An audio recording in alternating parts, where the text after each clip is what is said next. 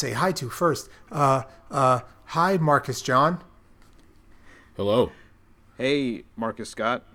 Yo, yo, uh, uh, Marcus, do you like movies? No, no, Yes, I John. do. John, do you like movies? Almost as much as I like PCP.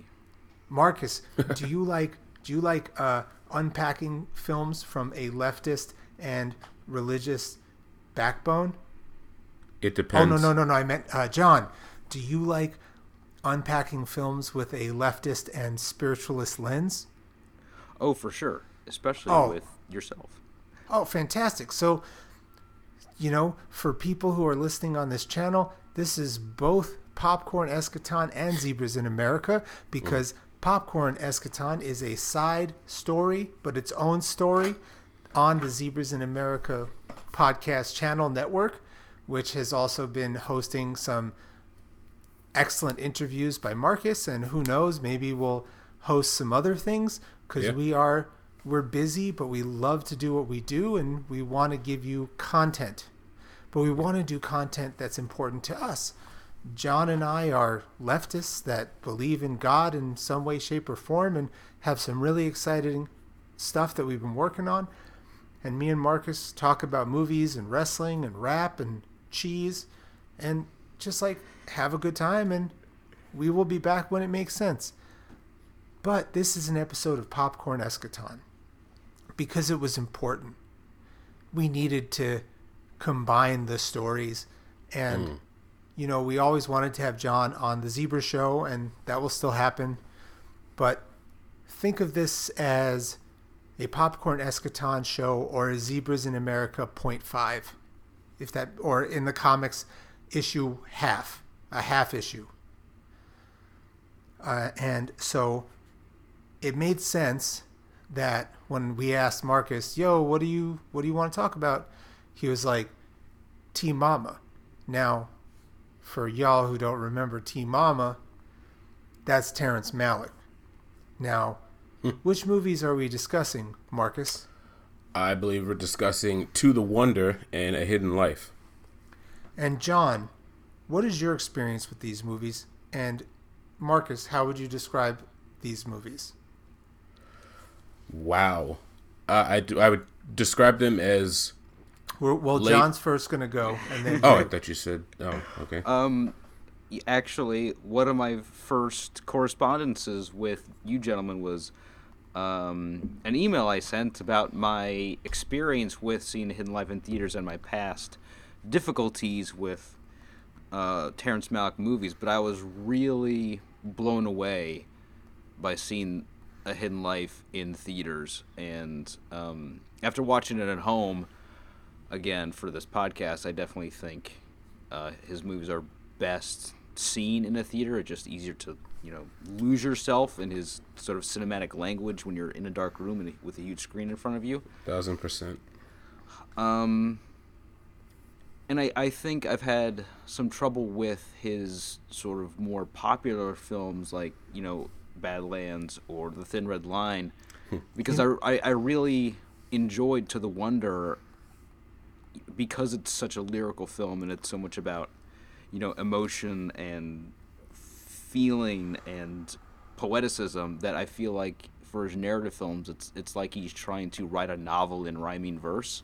Yes. Hmm. Well, I will say that you know, Thin Red Line was was lyrical but narrative, and The New World was lyrical and narrative, and then he made those four four movies that were just super naturalistic, and then he came back with The Hidden Life, and I really of his of those four po- super poetic movies to the wonder was my favorite and then and then the Now, which four are we?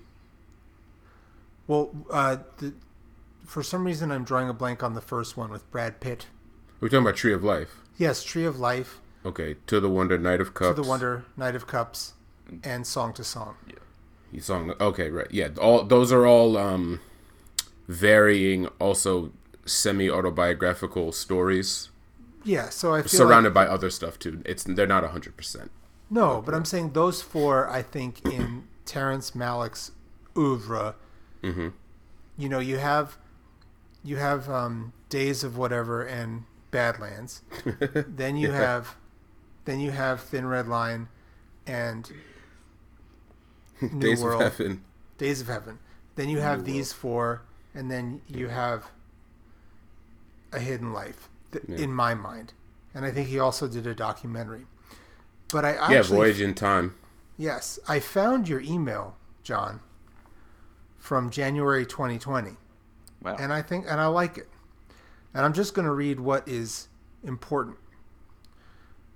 Hmm. Admission: I've never gotten Terrence Malick before. I would say I liked Badlands, but anything else I had seen before A Hidden Life left me frustrated and unengaged. However, I finally got to see A Hidden Life in theaters, and I found it heartbreaking and it invested me emotionally almost in every moment. More than any Malick film before. Every shot was composed as beautifully as a Renaissance or Impressionist painting, and the scenes of rural Austrian life repeatedly reminded me of the work of Van Gogh or Sir, Sir George Clausen. The epic scenery was breathtaking, itself reminiscent of fine art, echoing the grand moral questions the characters were grappling with.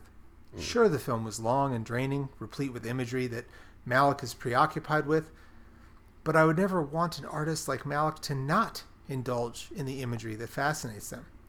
That's what they're there for. I wish I had seen A Hidden Life a month ago, so I could have included it in my own best of 2019 list.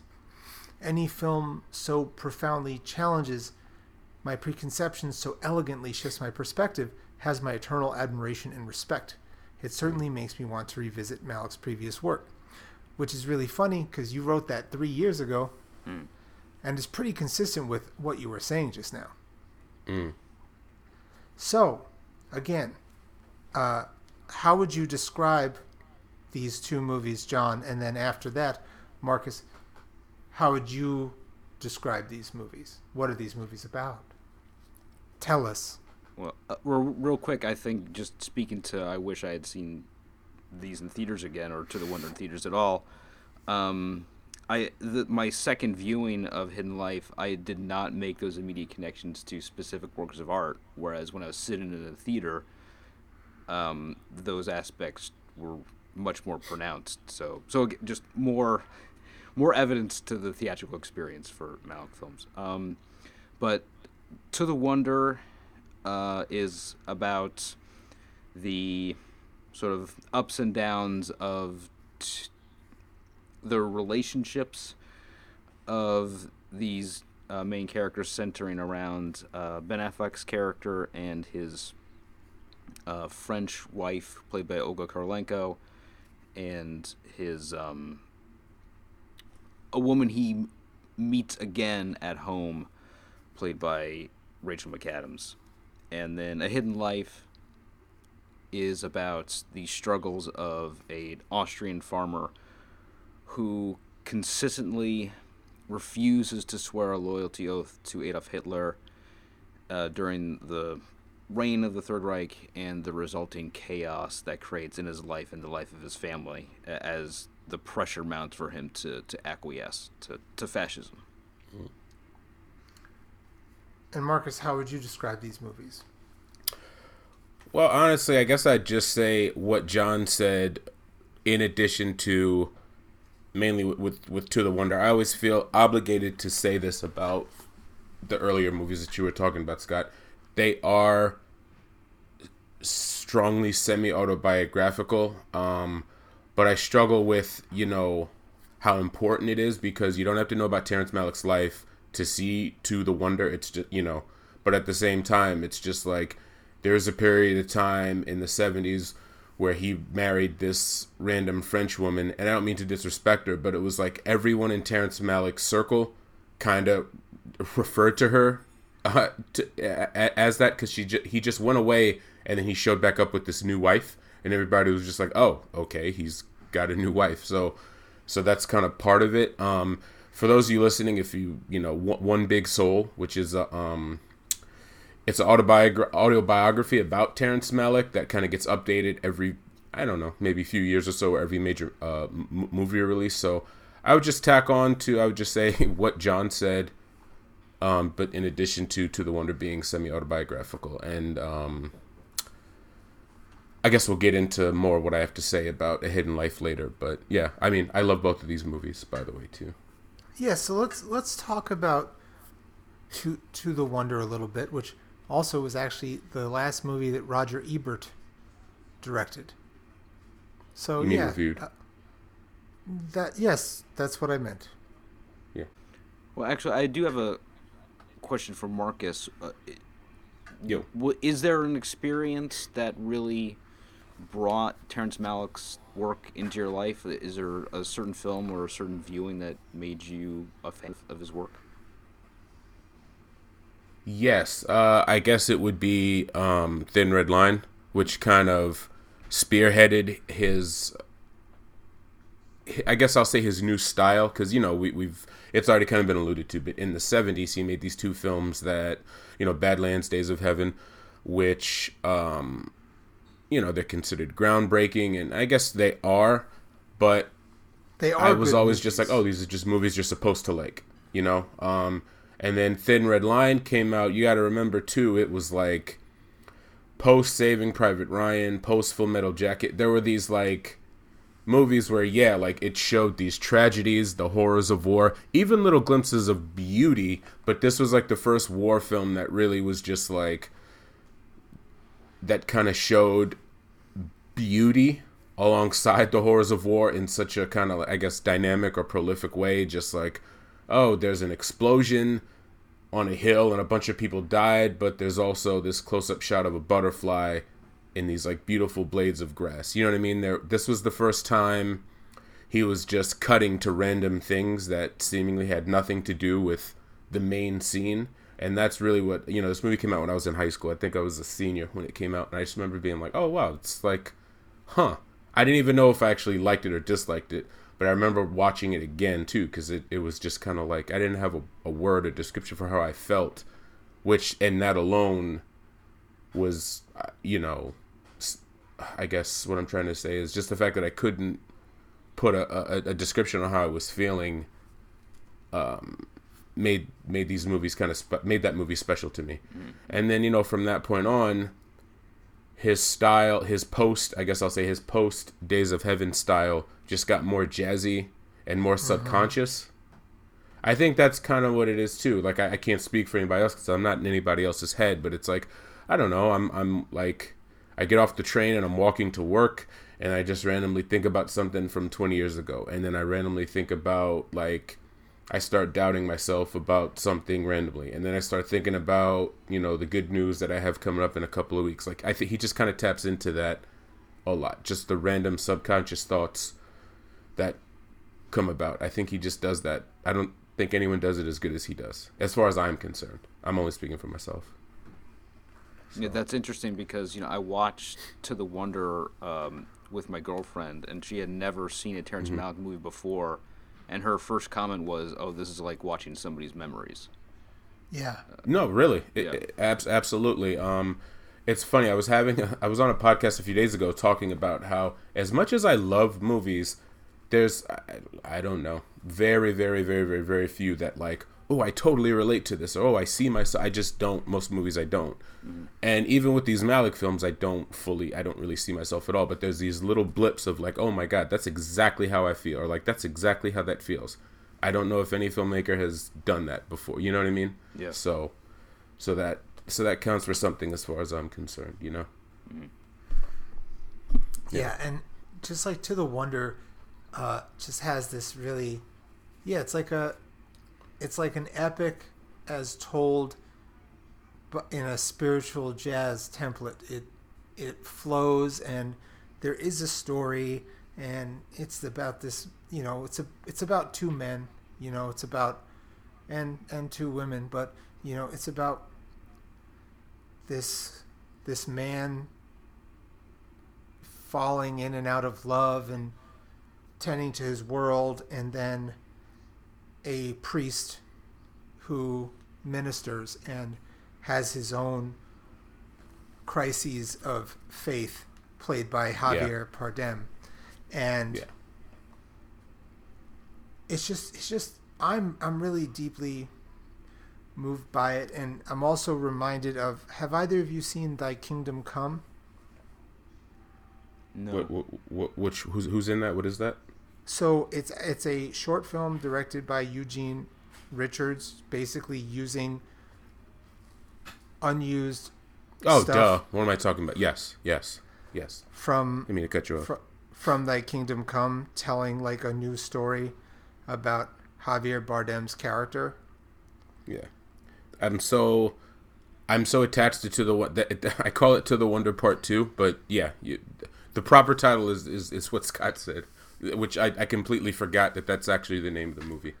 But yeah, yes, I have seen it. It's a little bit hard to find, but I think it's really cool, and I think it's a screening. nice, it's a nice little coda uh, to the story. John, I have to I have to jump in real quick too and say to Scott's point, I'm glad you brought that up because that's another thing. Not so much the '70s stuff, but every one of his movies, there's usually enough footage to make a whole other movie. He's famous for cutting actors completely out of movies or greatly reducing. Like for example, Thin Red Line, which has this all-star cast. There's people like Gary Oldman was completely cut out of Thin Red Line. Martin Sheen was cut out of Thin Thin Red Line. Adrien Brody was originally supposed to be the star, but then they recut it, and he's only in like a handful of scenes. Or to to the wonder, um, Amanda Peet um uh who's the english actor uh, i forget his name. But there's like actors that are completely cut out of to the wonder. There's there's he's he's just known for that. And he finally i actually kind of like that he finally used unused footage and reshaped into a new movie with to the wonder um actually of all the stuff he's made. Yeah and it it's really good. Again it's hard to find but it's a nice little coda if you can find it. And mm-hmm. it has some of the the spiritual elements of the movie. And yeah john um what are some of the spiritual or leftist through lines that you were able to get from it? And did you like the movie?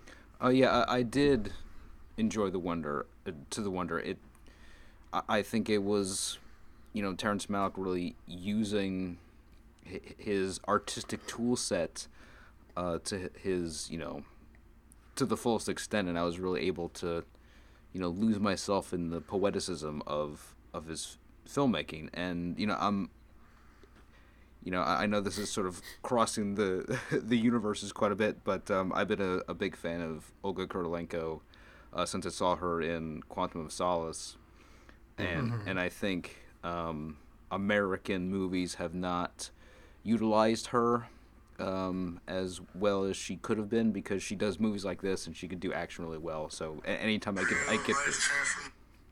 I'd agree. I, I, I, I absolutely agree with that. And then she'll just rent like um seven psychopaths.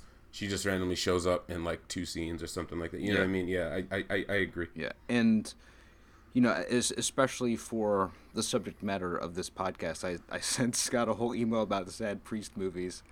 Um, so Javier Bardem's character really, you know, c- connected with me, this struggling Catholic priest, and that's a character we've seen in cinema quite a bit. But Javier Bardem, you know, he's he has such a, an expressive face, and he has you know a, an immediate connection with the people that he's in the movie ministering to, but as as an actor, just you know acting with that.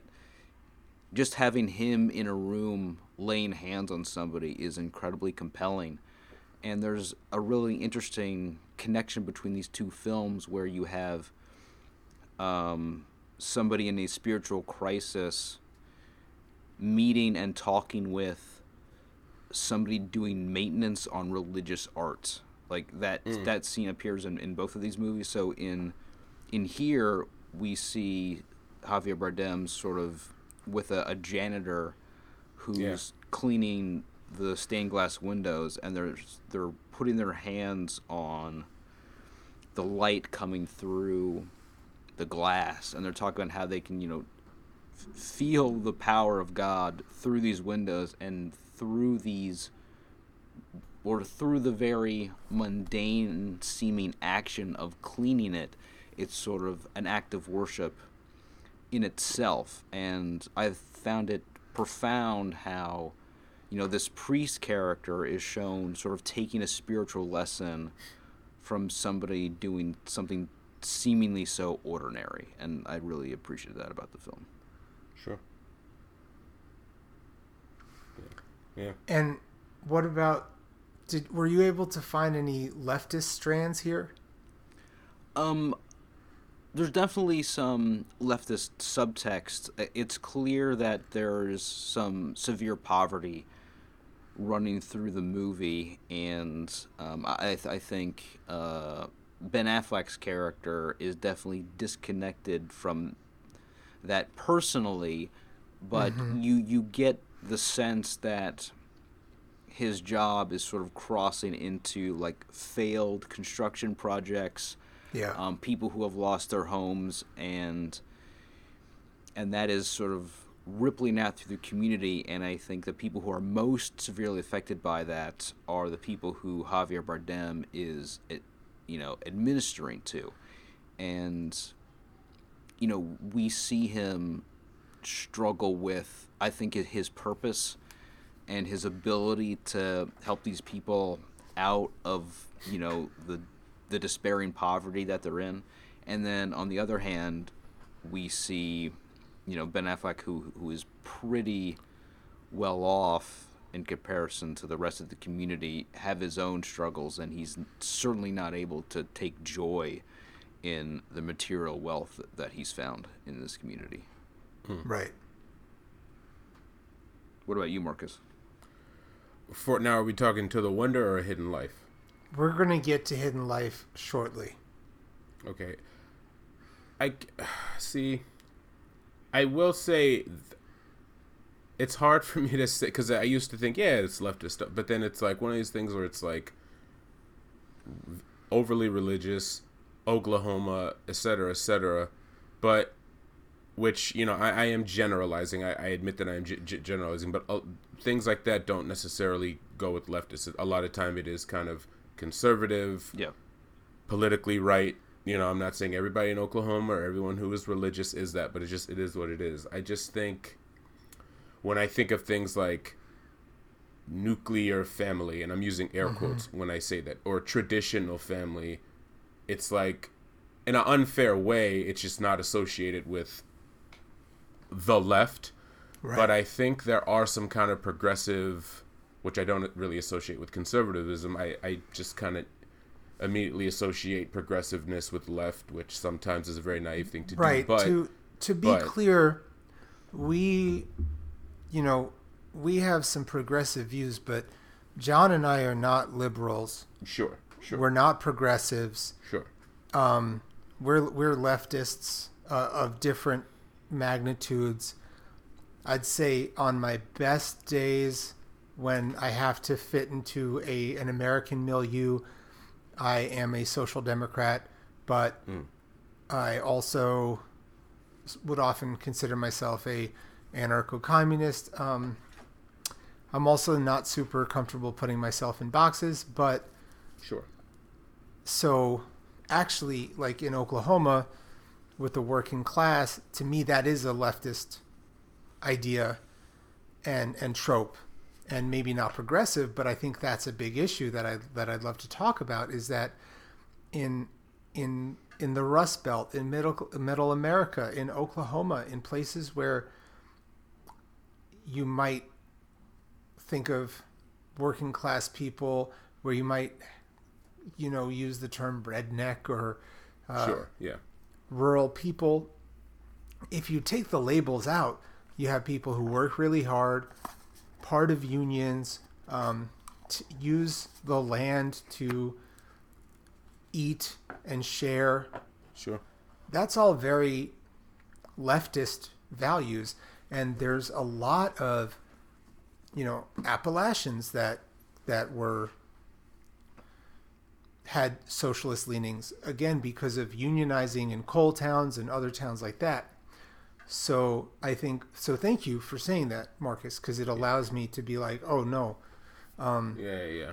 But before like, I forget, because I need to, I guess what I was rambling on about is I think this movie questions it challenges love and non-traditional love in a non-scummy way and it's kind of reminiscent of well i guess the source material for two lovers goes back to to, to literature but it's like hey Dus- can a guy yes.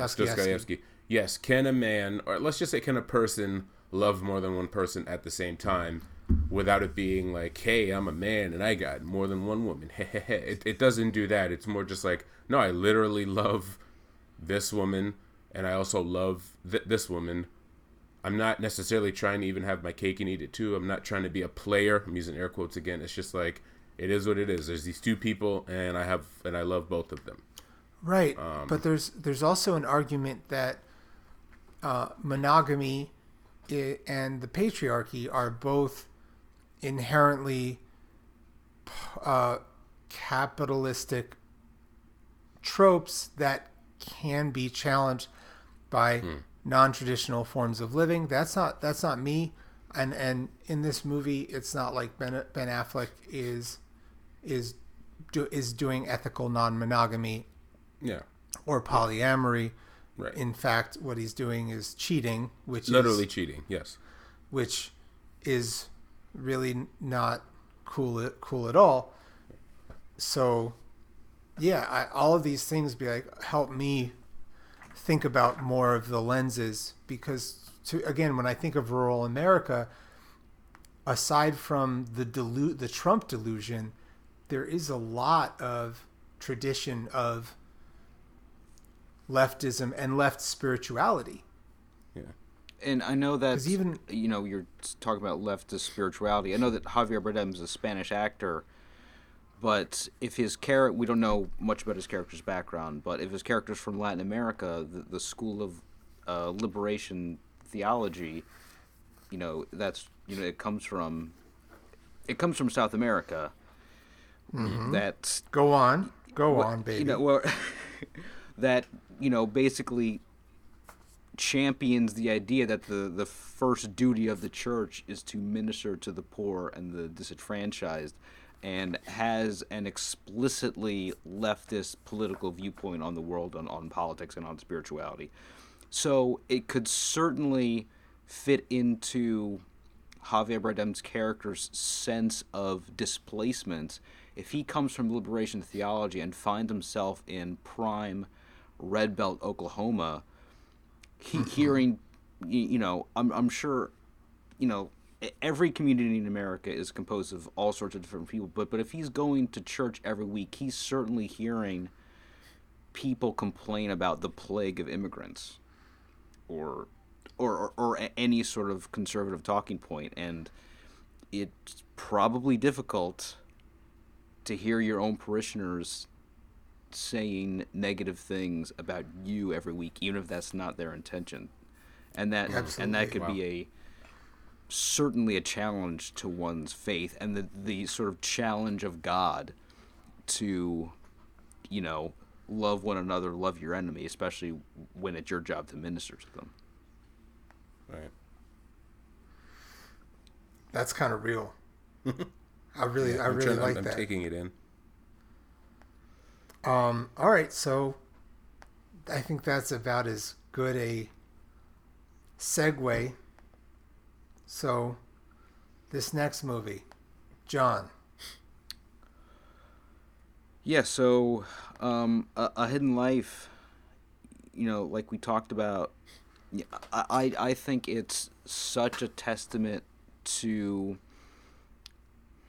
the power of active nonviolent resistance, about the importance of staying true to your values, but also the cost of sacrifice Yes. that you know e- everything the main character Franz does reverberates throughout his community and, and throughout his family because the more he defies the Nazis, the more his family is ostracized.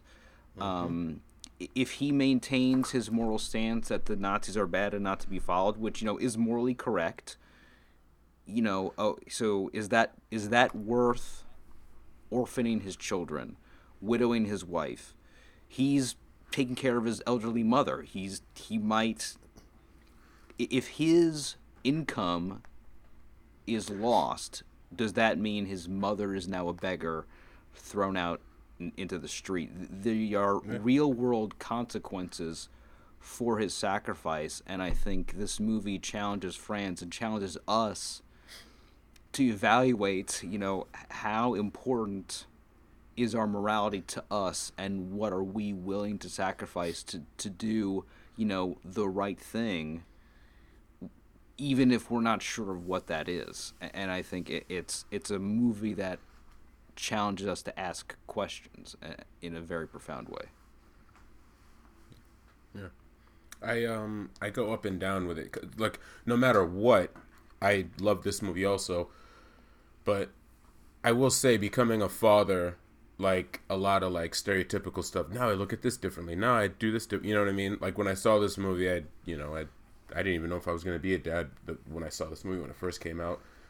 Um, but now that I'm a dad, so it's just things like, yeah, you got, you've got the integrity down, but all the stuff, but like all the stuff that John was saying, like, is it worth it? Like, I get it, but is it? And that, I guess that is the question it poses because everything John said is true. It's like, he's not there. He, he's locked away in jail, and you know his wife is like alone to kind of fend for herself. Another community she once had, she doesn't have. Yeah, it's like all. It's this like backwards domino effect on stuff, and it's kind of like, is it worth it?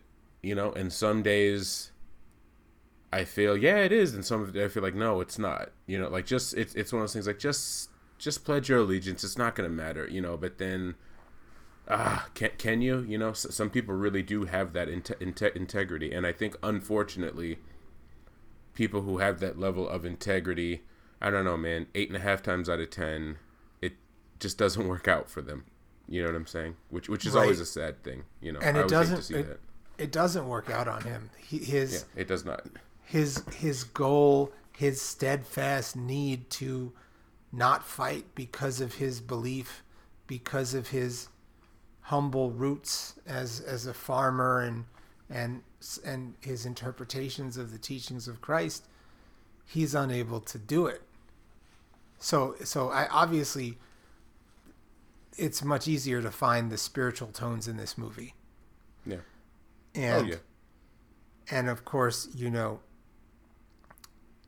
I'm pretty excited that you know the next the next movie that Terrence Malick is making, The Way of the Wind, is a biblical epic, but we can we can cover that when when it comes out.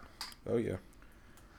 And you know, a lot of the other characters, he Franz has a lot of very interesting and compelling conversations with other prisoners, other townspeople, even Nazis you know, and they challenge him like, "Are you doing this just for pride?" You know, yeah, right. But also, you know, he has a conversation with the, the with this baker who tells him like it's it's insanity to follow an insane person. Like, are, you're being we are being asked to swear an oath to the Antichrist.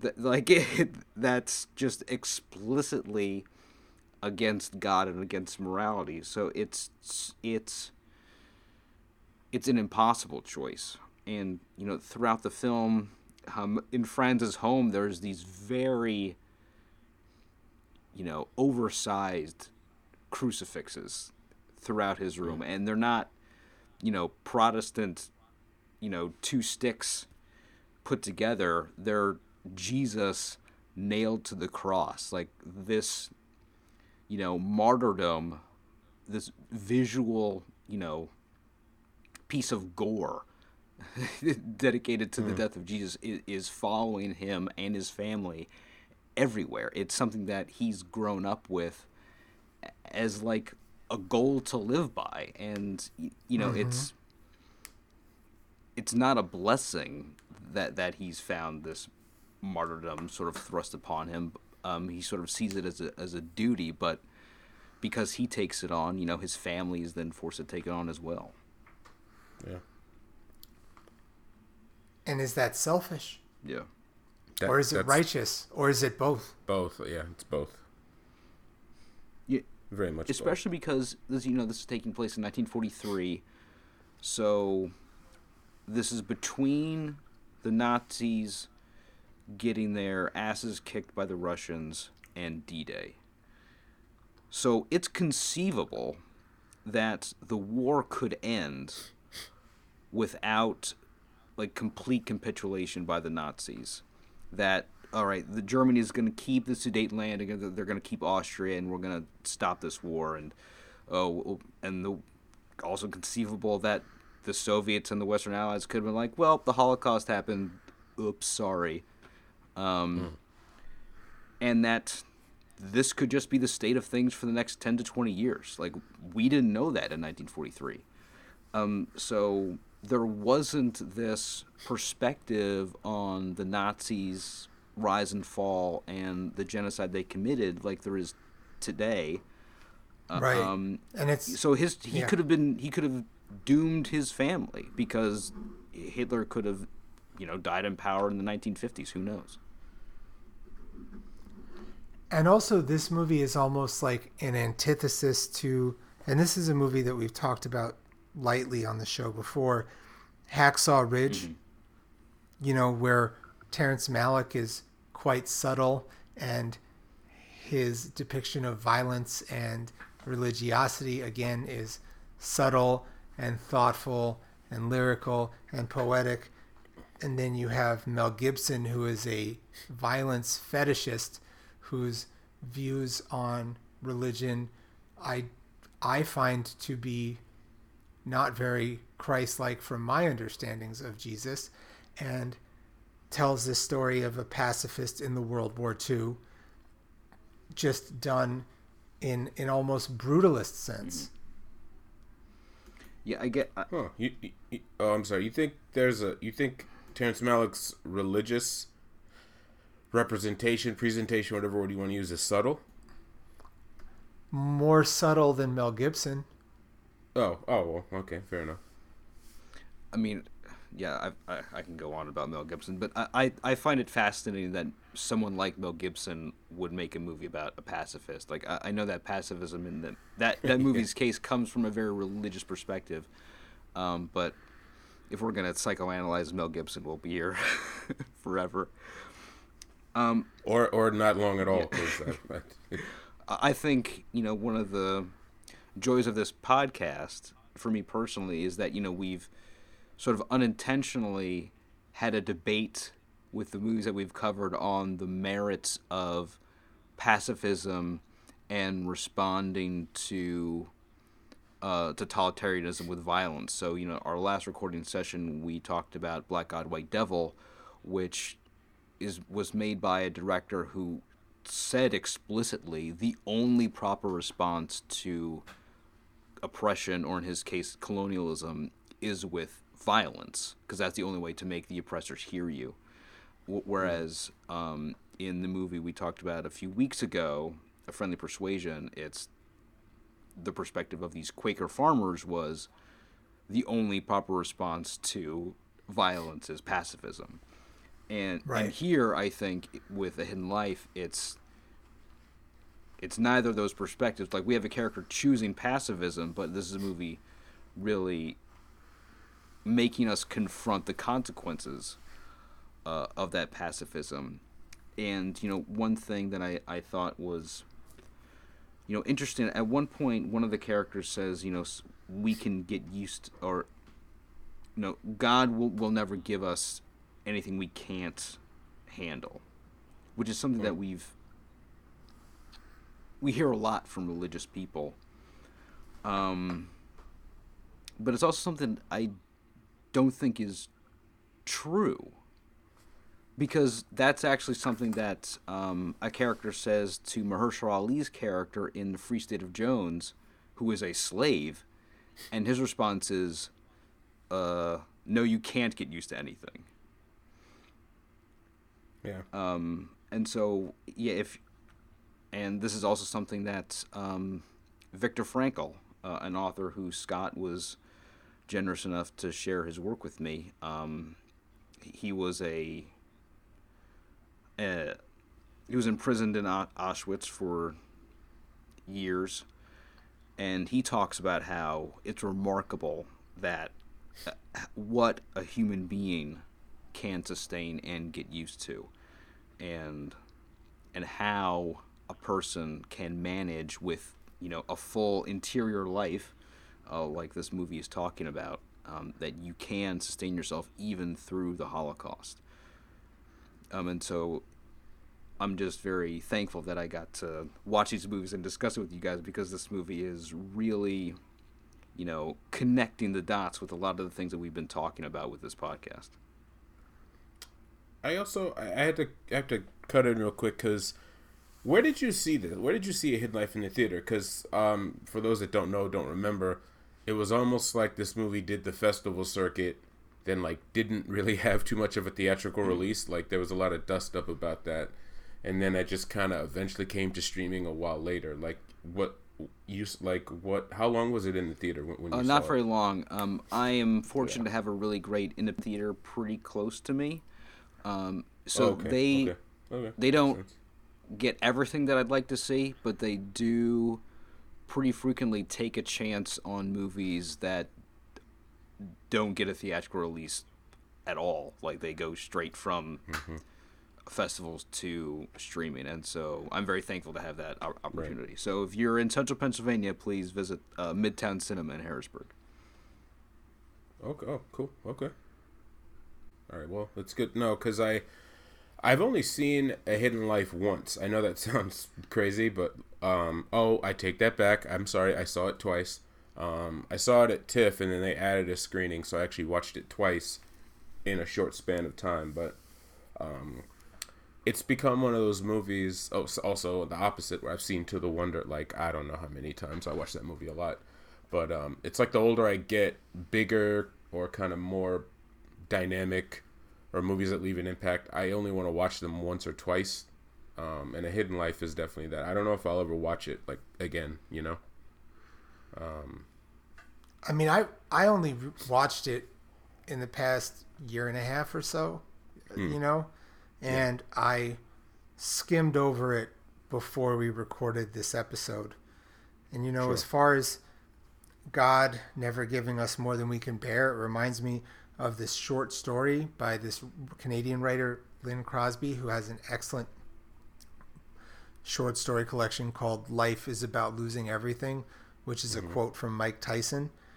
And it's a story where she's dealing with a really bad breakup and sobriety and this religious lady uh, le- gives her this potted azalea with a note that says god n- never gives us more than we can bear and she takes the plant and throws it in the face of the woman and says he just did mm.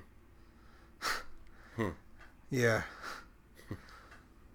I always found that to be, you know, kind of profound. Sure. Also the the religious trope of life is about losing everything and the the the leftist trope of life is about losing everything, you know, living in a capitalistic hellscape. Yeah. Yeah. Well. So, do we have any uh, closing thoughts for for these these movies and Terrence Malick and you know? Yeah, I, I, I, it's weird to um a Terrence Malick defender because I don't, I don't really think he needs defending. Even though, I think this a Hidden Life kind of brought things back on track a little bit. But when to, to the Wonder that the, the the films between Tree of Life and and A Hidden Life were not taken very seriously. They were bashed by the majority of critics. That not not every, but the you know the majority. So when people talk about like Song to Song, Knight of Cups, or uh, To the Wonder, it's like ah, those don't really count. Or those are just little side movies. Those are just little experiments. But you know, I mean. Not that I'm. These aren't movies where, like, if someone's like, "I didn't like them," where I would go, "What? How could you not?" You know, like, I get it, but it's like if you if if you can just like turn off the cynicism and silliness and just be genuine for like anywhere from 90 minutes to two hours there, there's, there's i think there's a few things that you could take from from late period Malick films if you just allow it to happen Yeah, I so that's my little sell. I would definitely agree. I mean, one of the great things about both, for me personally, about podcasting and getting older, is my my mind. I, I've I feel like I've gotten much more open minded with the movies and music and art that I'm enjoying.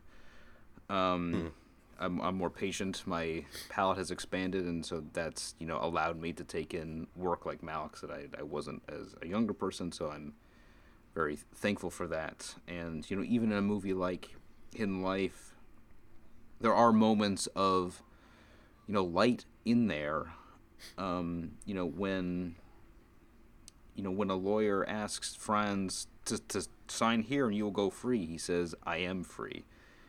And um, you know, there's a couple moments where you know his uh, Franz's wife Fanny. She goes to the miller after giving him her year's crop, and he gives her far more than she gave him. So he's taking stuff out of his pocket to help her. E- even as she was, you know, basically harvesting her own fields herself, she gives a beggar woman food out of her own pocket. Um, and so I'm just, I was very touched by these, you know, little moments of of kindness that Malick was able to to put into a hidden life, even in this movie about, you know, Nazi oppression. I mean, there's. I think that's another. To piggyback real quick, that I think that's what makes Malick's movies, late period Malick movies, great. Is there's so many little moments that make you go, oh wow, you know. And I and I do. I, I truly think it started with Thin Red Line up to now. Like I like I, I said earlier, there were all these like random quick moments that are just like, why was this even in here? But then the older I got, I just appreciated it more. Like there's, you know, again, Thin Red Line. It's a movie about war. It's World War II. But then there's a scene where you know Jim Caviezel is just watching this Aboriginal Aboriginal couple hold hands, and he like holds back tears, but he's also smiling. You know what I'm saying? And then and that that scene lasts all. It's just like a few seconds long. Uh, in in the midst of this movie with you know murder and gunfights and explosions and cannons and whatnot. You know, so things like that are. He, he, he I think he's a master of, of, of little Yep. moments. You know. Yeah. I mean, I really don't. The only Terrence Malick movie that I don't really like is The Tree of Life. So, hmm. and I don't hate it. I just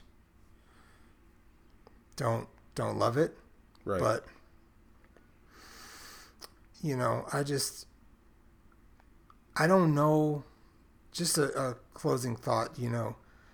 Uh, I just think that for revolution, sometimes pacifism is is not possible, and Yeah. in like the the lens of like decolonization, which is not exactly what happens in in this movie, but from the leftist perspective of Frantz Fanon is you know uh, decolonization is the veritable creation of new men, but this creation owes nothing of its legitimacy to any supernatural power. The thing which has been colonized becomes men during the same process by which it frees itself.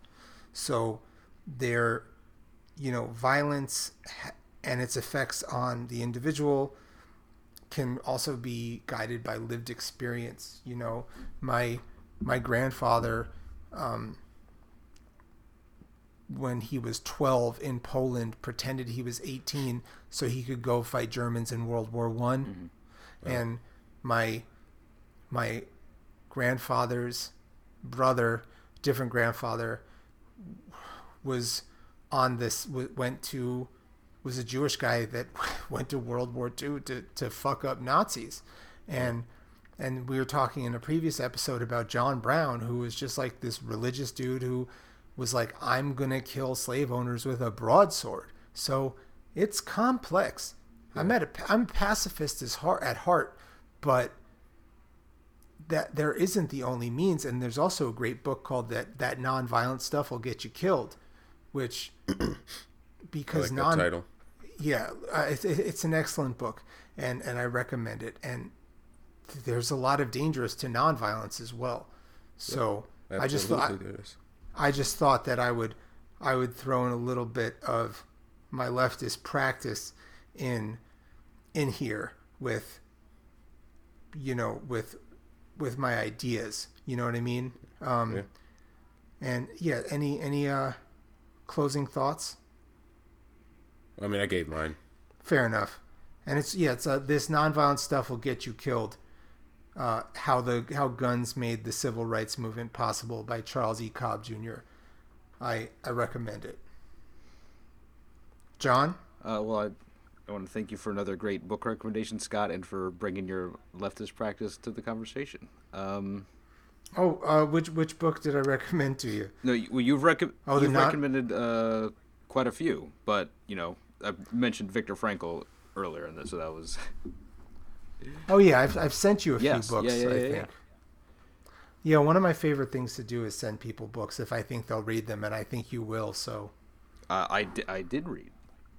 I have read the book. but with with with leftist books like like Francis Frantz Fanon's uh, "White Skin, Black Masks," is that right, or is it "White Man"? Um, uh, or this nonviolent stuff will get you killed.